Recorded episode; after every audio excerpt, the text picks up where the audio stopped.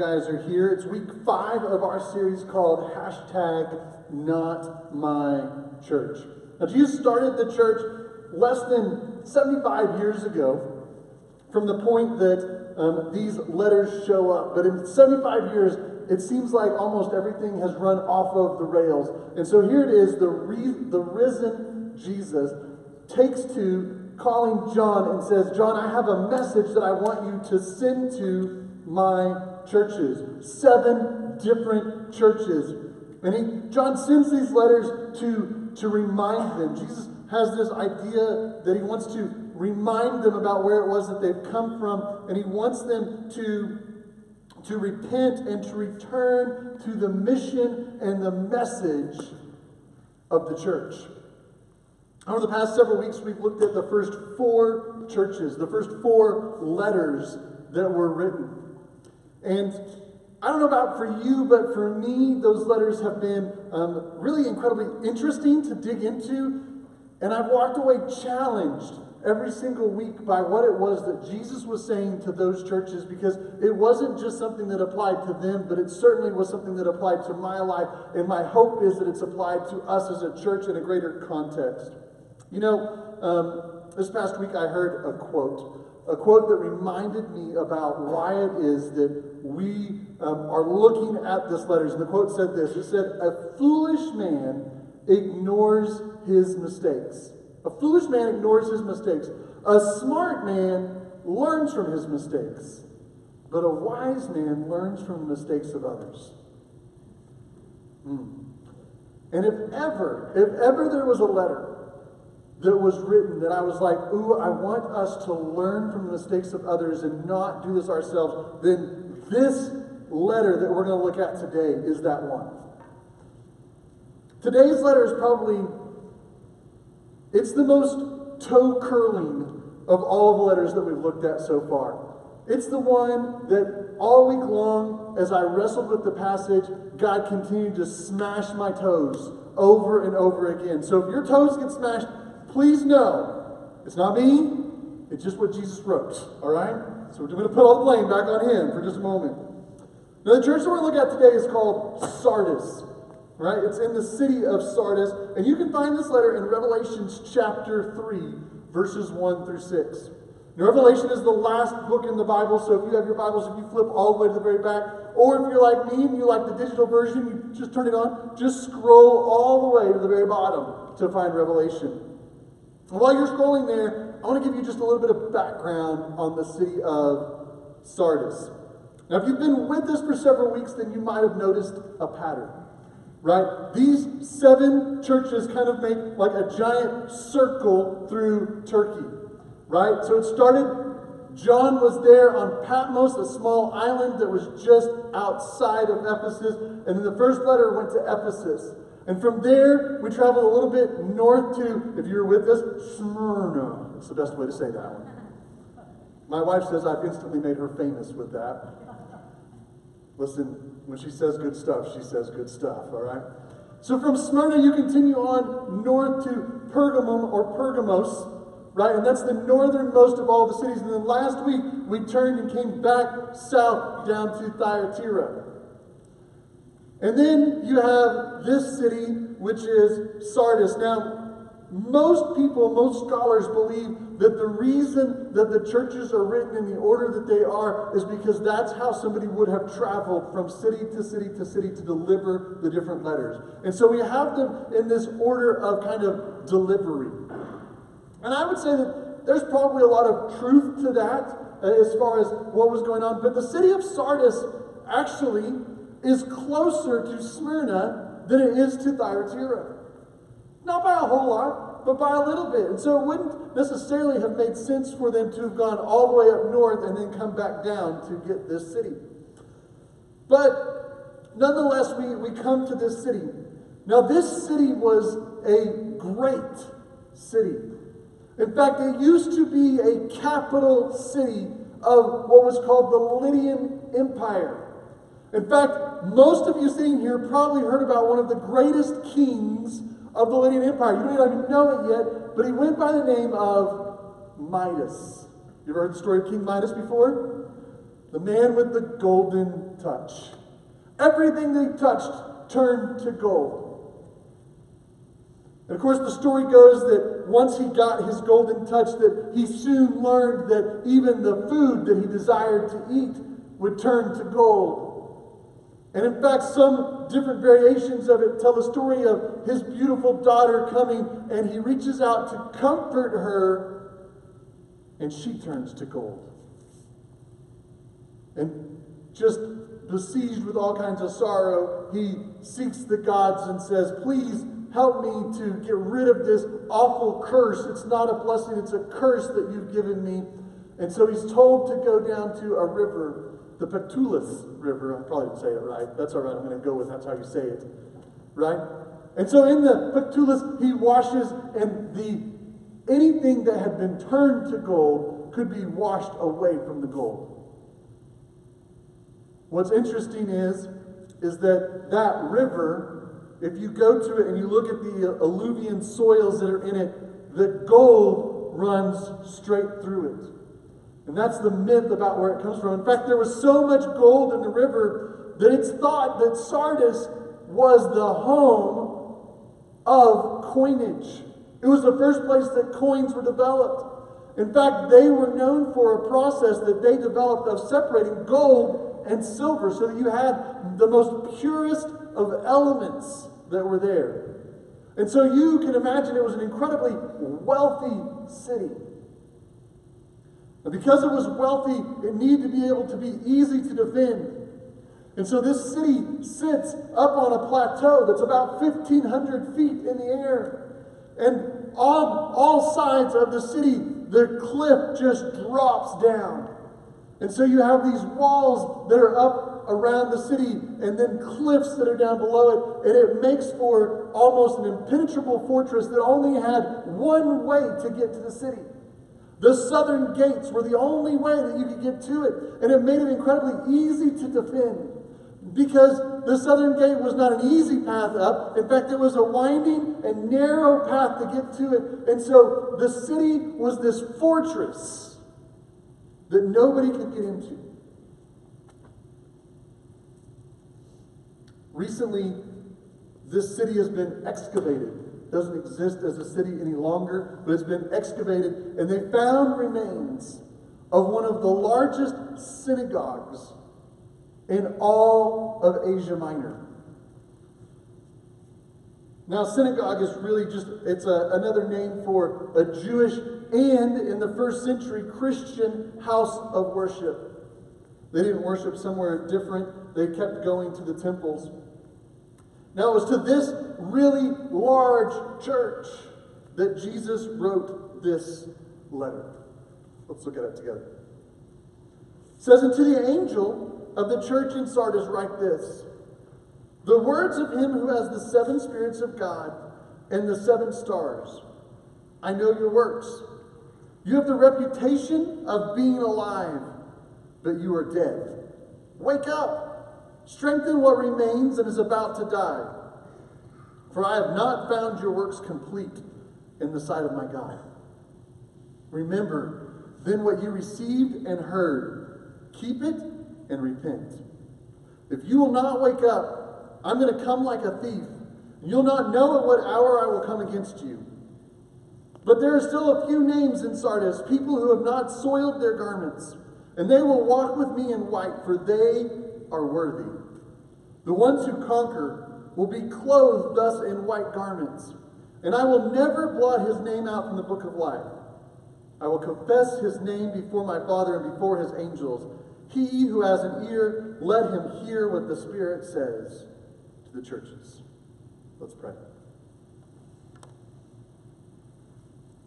Jesus, what a incredible letter you wrote. As we get ready to dive into this, I pray that you would just begin even now to break our hearts to hear the message that you have. God, that we would have ears that would be open. God, I, I pray more than anything that we would not be a lifeless church, but that we would be filled with an abundant life, an overflowing life. God, that that would be our joy. And that it would be our joy then to continue that mission and the message. God, we just give you all of the glory and the honor in your name. Amen. Well, earlier I had you guys turn and tell somebody about a day that you will never forget. You know, there are lots of days in our lives that we will never forget. I remember one I was in seventh grade. That was a long time ago. I was in seventh grade and it was second period. It was just a, a little before nine o'clock. Got into the room and the teacher was standing at the board and she was writing the prompt for our creative writing journals for the day. It was English class. She's putting all of that on the board, and as she's writing on the board and instructing us about what it is that we were going to be doing in class that day, all of a sudden there was a loud boom outside of the school. It was like a gigantic clap of thunder. Now, in Oklahoma, that would be something that you'd be thinking is pretty normal, except for when we looked outside, there wasn't a cloud in the sky.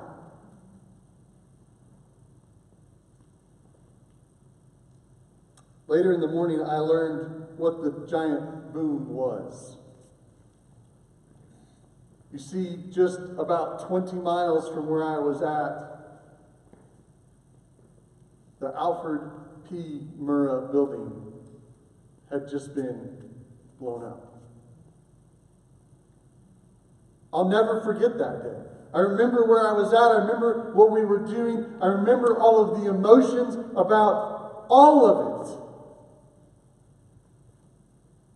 I'm sure as you think through your lives, there are days just like that. Maybe 9 11. My mom talks about the day when Kennedy was shot and assassinated as a day that she remembers. I remember when the Challenger blew up. There are all kinds of days that we remember. And some of those days, we've even said, I will never forget whatever that is.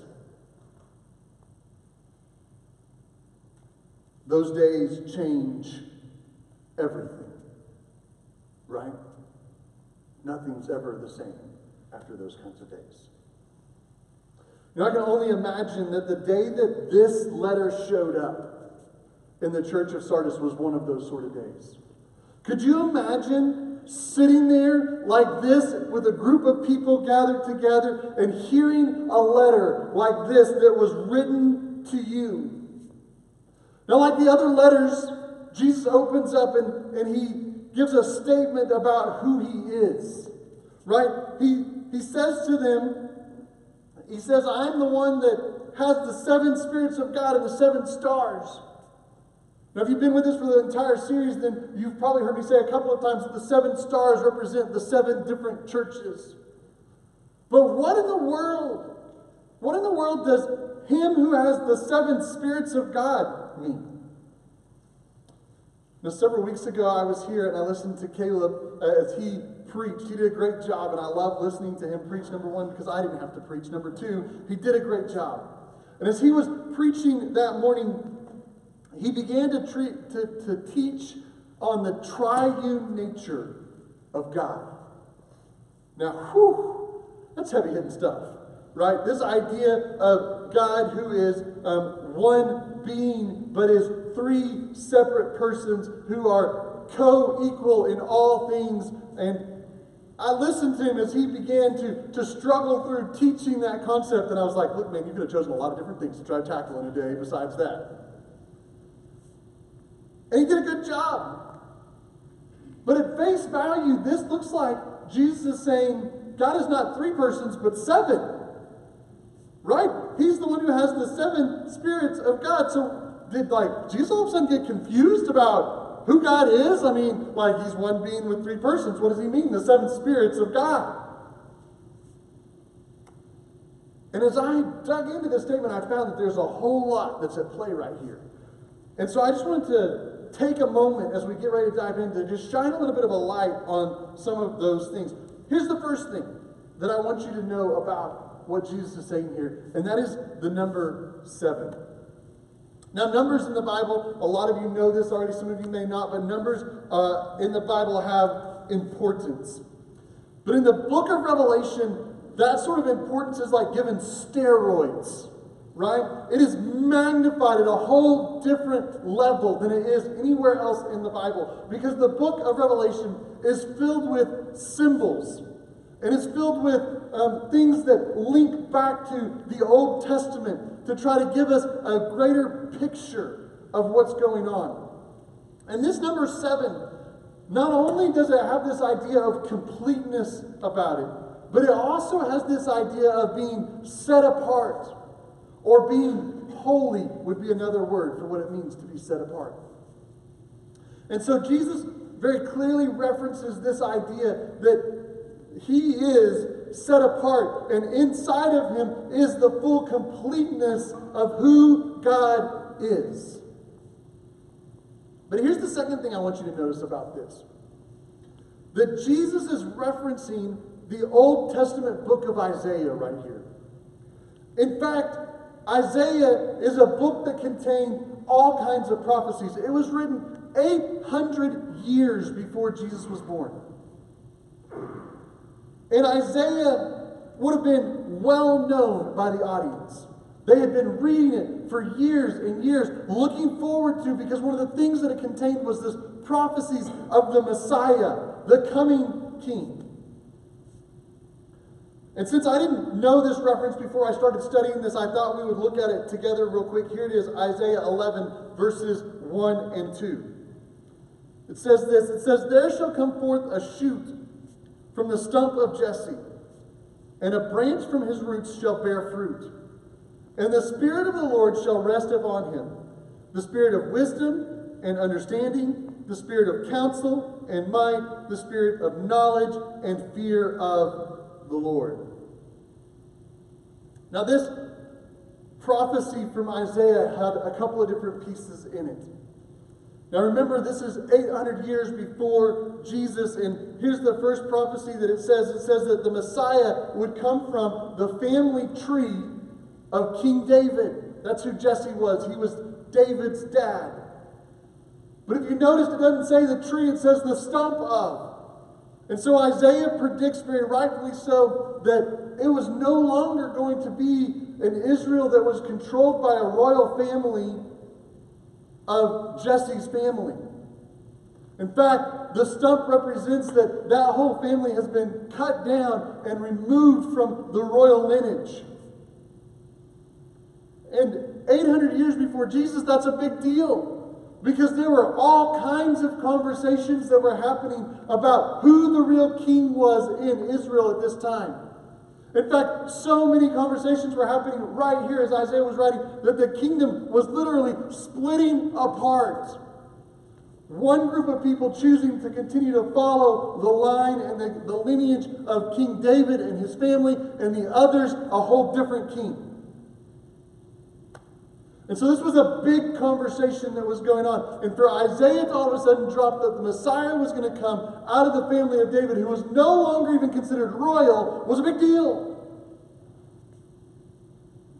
But then, verse 2, if you count it up, there are seven spirits of the Lord that are in there. It starts with Spirit of the Lord, and then it goes to the Spirit of wisdom, the Spirit of understanding, the Spirit of counsel, the Spirit of might, the Spirit of knowledge, and the Spirit of the fear of the Lord. Seven.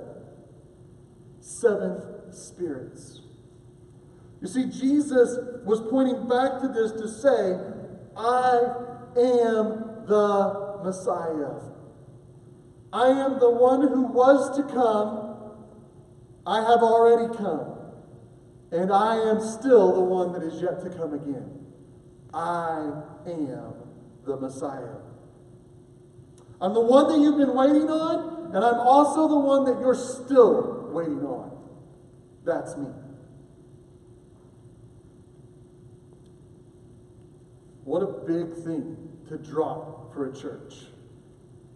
I've already fulfilled part of this, and I will continue to fulfill some of this in the future. Now, as we've been going through the text, we've used a formula to look at each of the letters. We've said that there are four things that um, kind of framework each of these letters. The first thing is, is that there's a commendation. There's something that is good that is said about the church. The second thing is, is there's some sort of a complaint, something that is held against the church. Then there's some sort of cause for why that complaint exists. And finally, a cure for how to take care of it. It's a great thing if you haven't been going back and using that template to look at those churches, go back and look at each one of them and see what it is that Jesus says about each of those categories. But here it is. For the very first time, there is nothing good said about this church. The previous five churches have had something good said about them, and Jesus drops in and says, I know your works, but in fact, you are dead. You might have had a good name, but you really aren't doing anything. Now, I really love how the message paraphrases this idea. By the way, let me give you a plug real quick for why I love reading the Bible on an app of some sort, all right? Here's why. It's because you can change between a couple of different versions, okay? And sometimes that can drop some incredible insight. I want to tell you something about some different versions or translations that are out there. There are really two main types of translations, right? The first type of translations is what we call like a word for word translation. These are, so I generally teach from what's called the ESV, the English Standard Version, right? And it's a word for word trans, translation of stuff.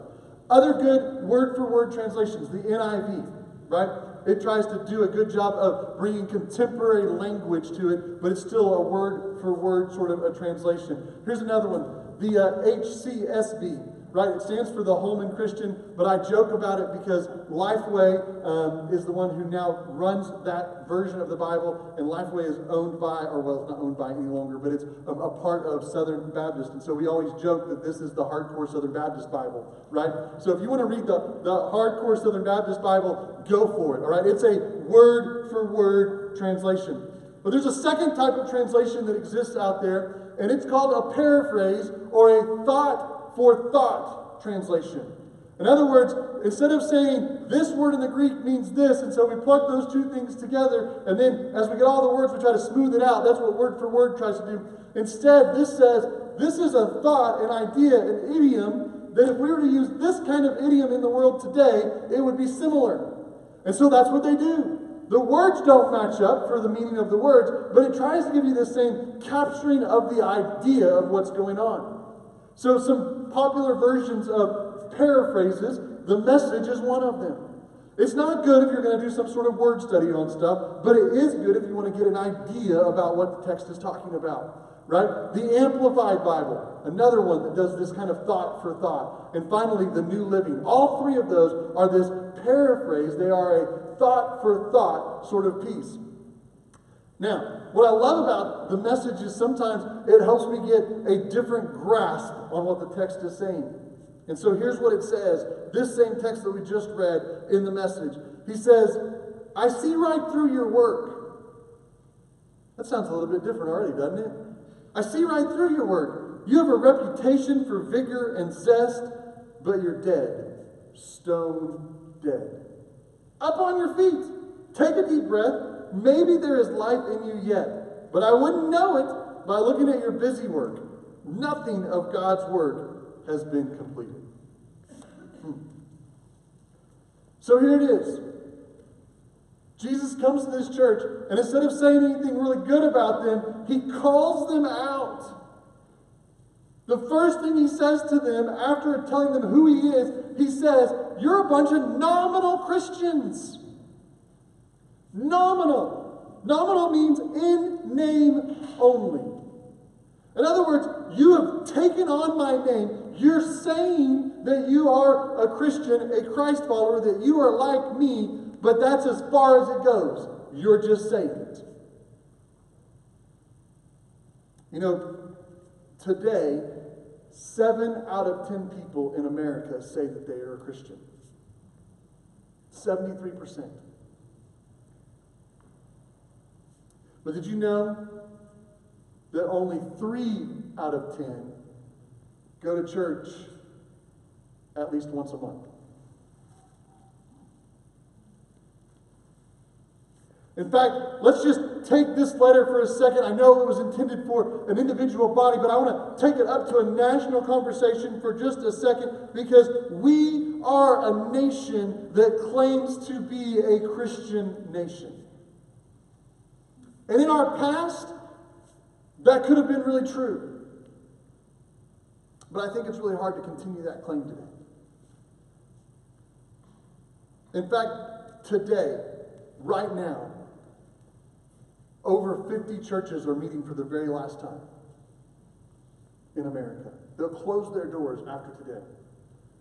And lest we all think that that's like some totally other denomination or other groups of people, maybe that's Roman Catholics or maybe that's Lutherans or, or Methodists. No, listen, our tribe, the Southern Baptist tribe, over 900 churches closed their doors last year. That's 20 a Sunday. Hmm. Our nation is dying, and so are our churches. And Jesus comes and he screams at this church, Wake up! He wants to get their attention and make sure that they are not sleeping. They're not sleeping on the job. You know, I, I, I love this. I'm just gonna I'm gonna nerd out for a second on you guys. All right? I know I know you guys love it when I nerd out, and so I'm just gonna do it. I'm just gonna tell you that I'm gonna do it. All right. So the word "wake up" right here. The root of this word is Gregorio. All right. And Gregorio is where we get the name Greg from. Right? It's a good name, and it literally means to wake up, to keep watch, and and I love how this idea ties into the city's history. You see, I told you that this city was a, a, a, an incredible fortress that it seemed like nobody could ever get into it. And they wanted to, army after army attack because they had so much great wealth. And it seemed like the only way to attack was the same way to come up that, that south winding road, and the armies could just pick you off every time, and you, they just nobody could ever get to them.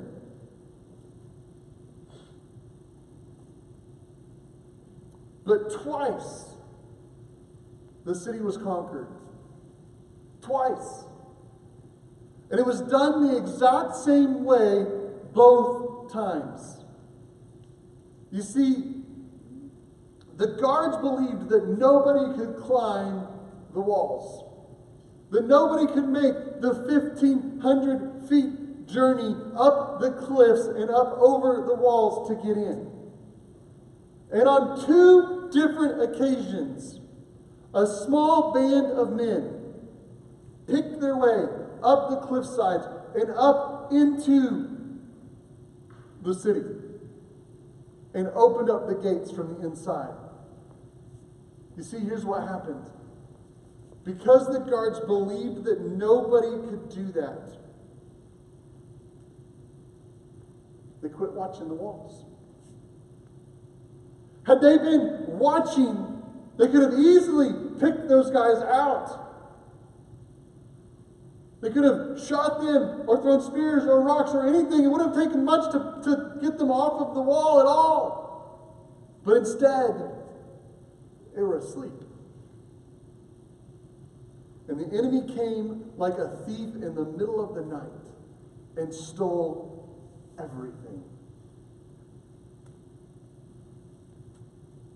Now, I don't know on either one of those two occasions what happened to the guards afterwards.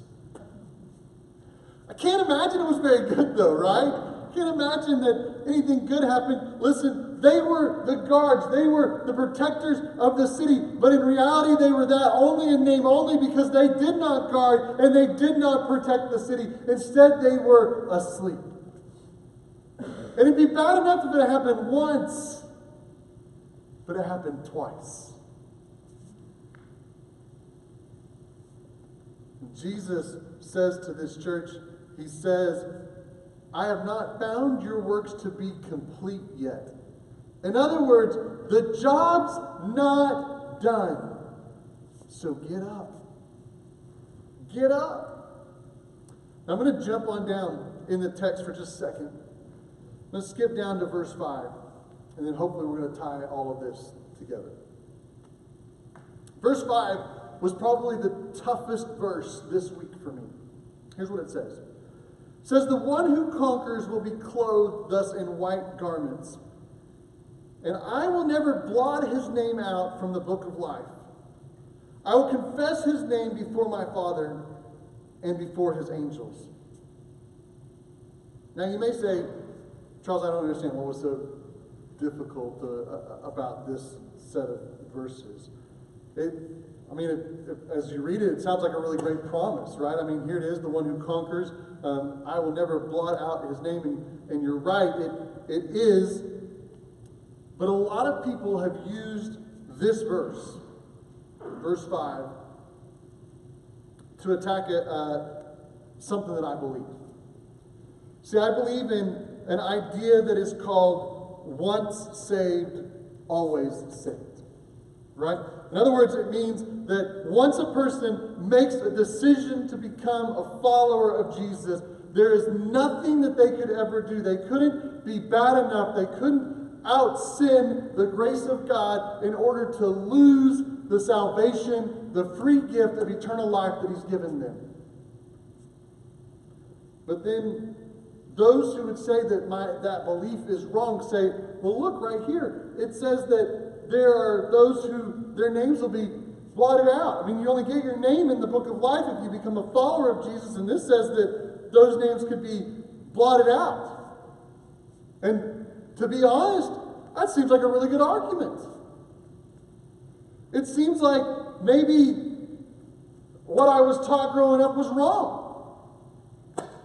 And a couple weeks ago, we talked about that one of the things that we value here, we have a great concern over right doctrine or teaching the right things.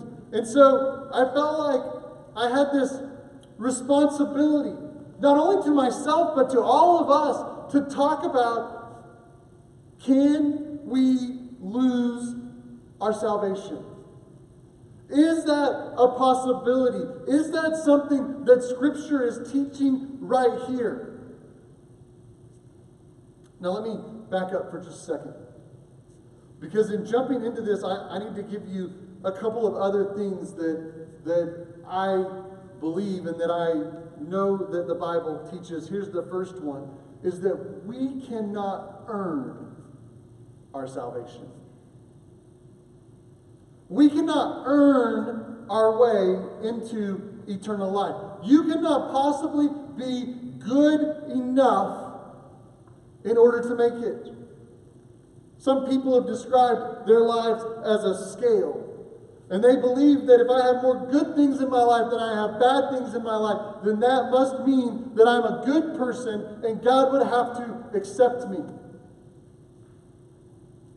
And if that's the case, then somebody who commits a murder and stands in front of a judge should only have to say to a judge, Judge, I know that I committed this murder and that was a really bad thing, but look at all the money over here that I have given to the poor. Look at all the community hours of service that I have done. All of these good things should outweigh this one bad thing. And so that means that I'm a good person, not a bad person, so you can't put me to death for this crime.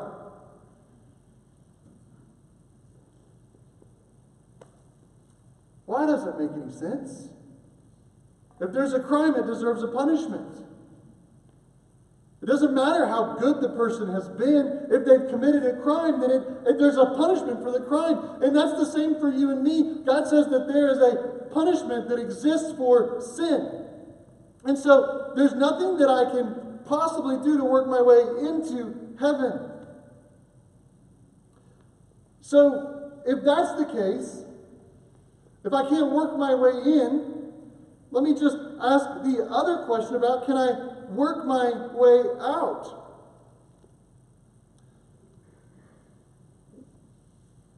the punishment for sin is the same. Doesn't matter if you told a lie or if you murdered somebody. In God's eyes, He says it's all the same. We have this tilted scale about those two things lies way down here, murder's way up here. But God says, no, they're the same.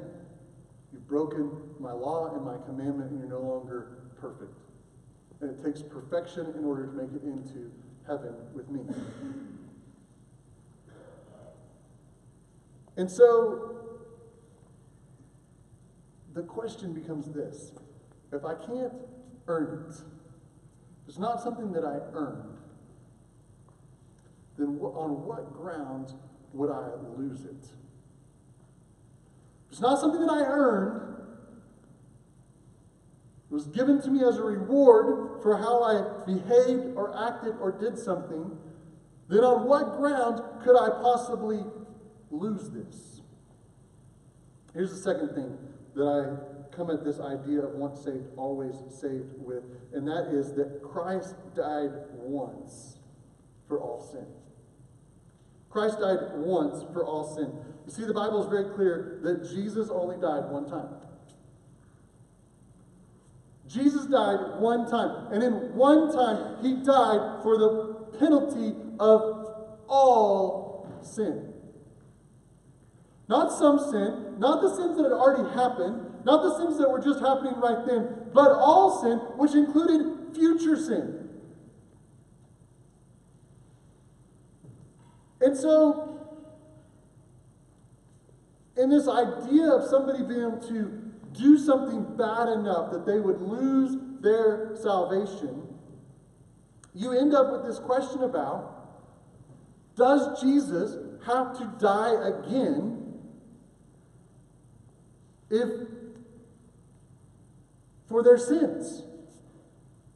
If they did something bad enough to get rid of the, the precious gift that he had done of taking all of the punishment for them, and I, I look at that and I go, well, that seems like a, an incredible quandary about if I continue to commit new sins, which I'm going to because I'm not perfect, right?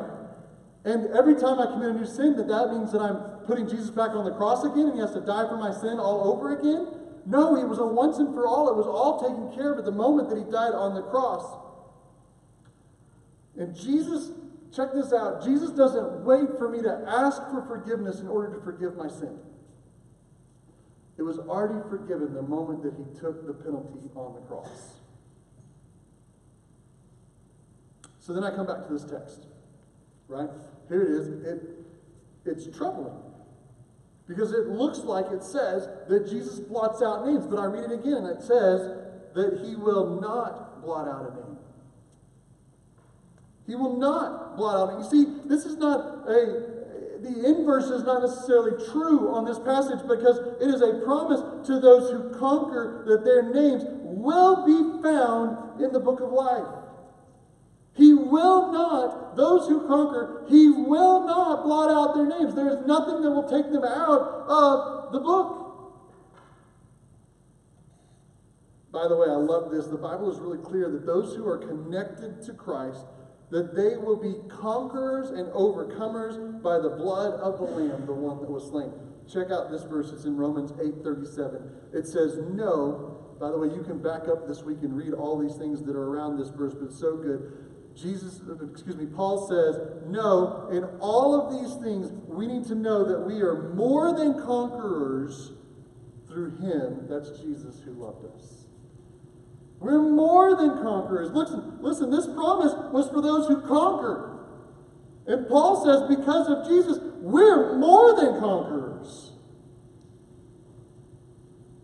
But I don't want you to miss this. Because I think we have used this idea of once saved, always saved to be this wonderful crutch that if you said some magic prayer in your life, that that means that everything's taken care of and you don't have to worry about anything in your entire world. But I want you to catch this. There is a requirement. There's a requirement of relationship in order to be redeemed. If there is no relationship, there is no redemption. So, this idea of could somebody be blotted out of the book of life, Jesus says the only ones who get written in the book of life are those who I have a relationship with.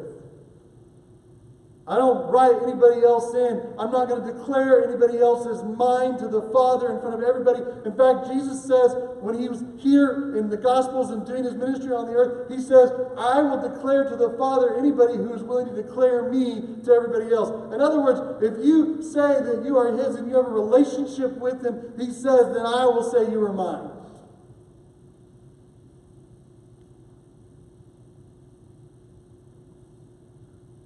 That brings me to what I think the great thing that Jesus was asking of this church. I think he tells them that they needed a great connection. They needed a great connection. You see, Sardis had unplugged from the power source. Jesus said to them to strengthen what remains. You see, they were in real trouble because the vast people that were inside of that church were not connected to Jesus. They had him in name only, but they weren't connected to the real power. And no relationship with him. Bill Hyer described Sardis this way. He said it was filled with people who were just going through the motions.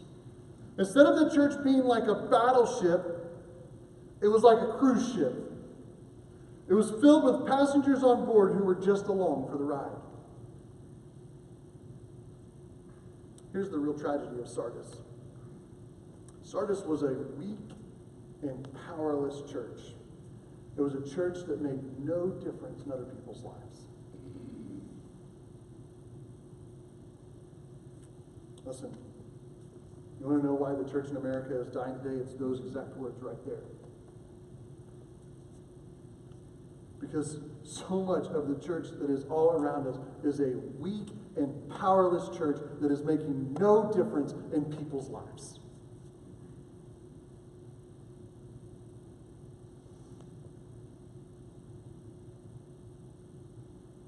And the church seems to be vaccinating all kinds of people.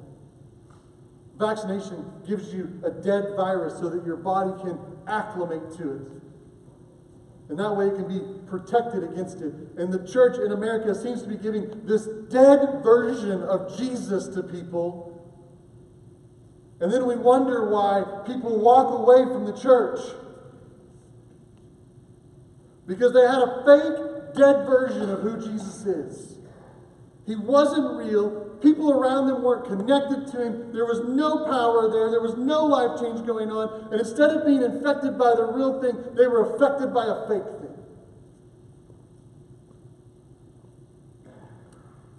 I think Jesus is screaming at this church. He's telling them, wake up. Don't be asleep. Don't miss out on my power. He says, what you need is to be connected to me in a way that is life giving. I want to give you life abundant that changes everything. And my prayer, more than anything else, is that we're not a weak and a powerless church that makes no difference in people's lives. I can't think of a worse thing to be said about a church than that. Let's pray.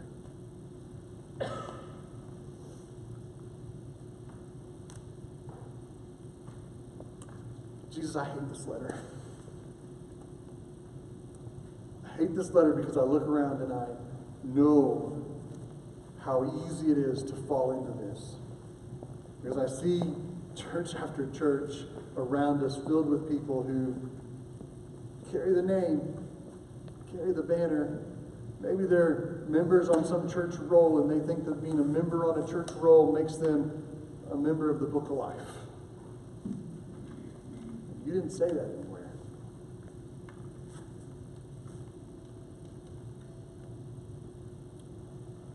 Jesus, I pray that we would be a church who is connected to you. Jesus, that we would see your, all of you, your spirit moving amongst us in a mighty and powerful way. God, that this wouldn't be a place that we just come and sing songs and hear a message and walk out and feel good about ourselves, but God, that it's a place where we're challenged, that we wrestle with what it is that your word that is your word is not dead, it's alive and it's changing and it still has meaning and importance to us today. God, I pray that we would not just be a fool that doesn't even recognize our own mistakes. God, that we would not just be smart and learn from our own mistakes, but God, that we would be wise. You've given us an entire book filled with wisdom about how it is to live a life filled with abundance. and overflowing.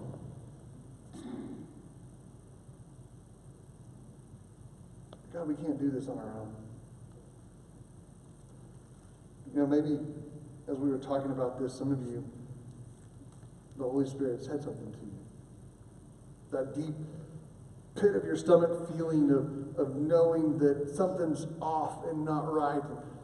Maybe you've been a nominal Christian, an in name only sort of a person.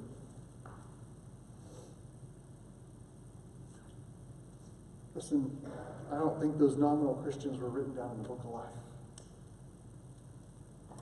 I don't say that to scare anybody in here, but I do say it to say that if Jesus is calling out to you to wake up, don't sit there and stay asleep. At The end, I'll be in the back. And if you're saying, you know what, I don't know what's going on, but I need to respond, come back and see me. Jesus, I just can't give you all the glory and honor your name.